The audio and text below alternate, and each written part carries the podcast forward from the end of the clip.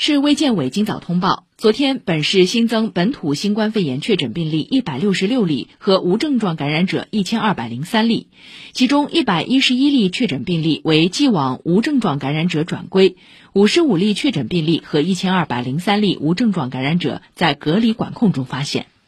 昨天上海新增本土死亡三例，平均年龄七十五岁，最小年龄五十八岁，最大年龄九十三岁。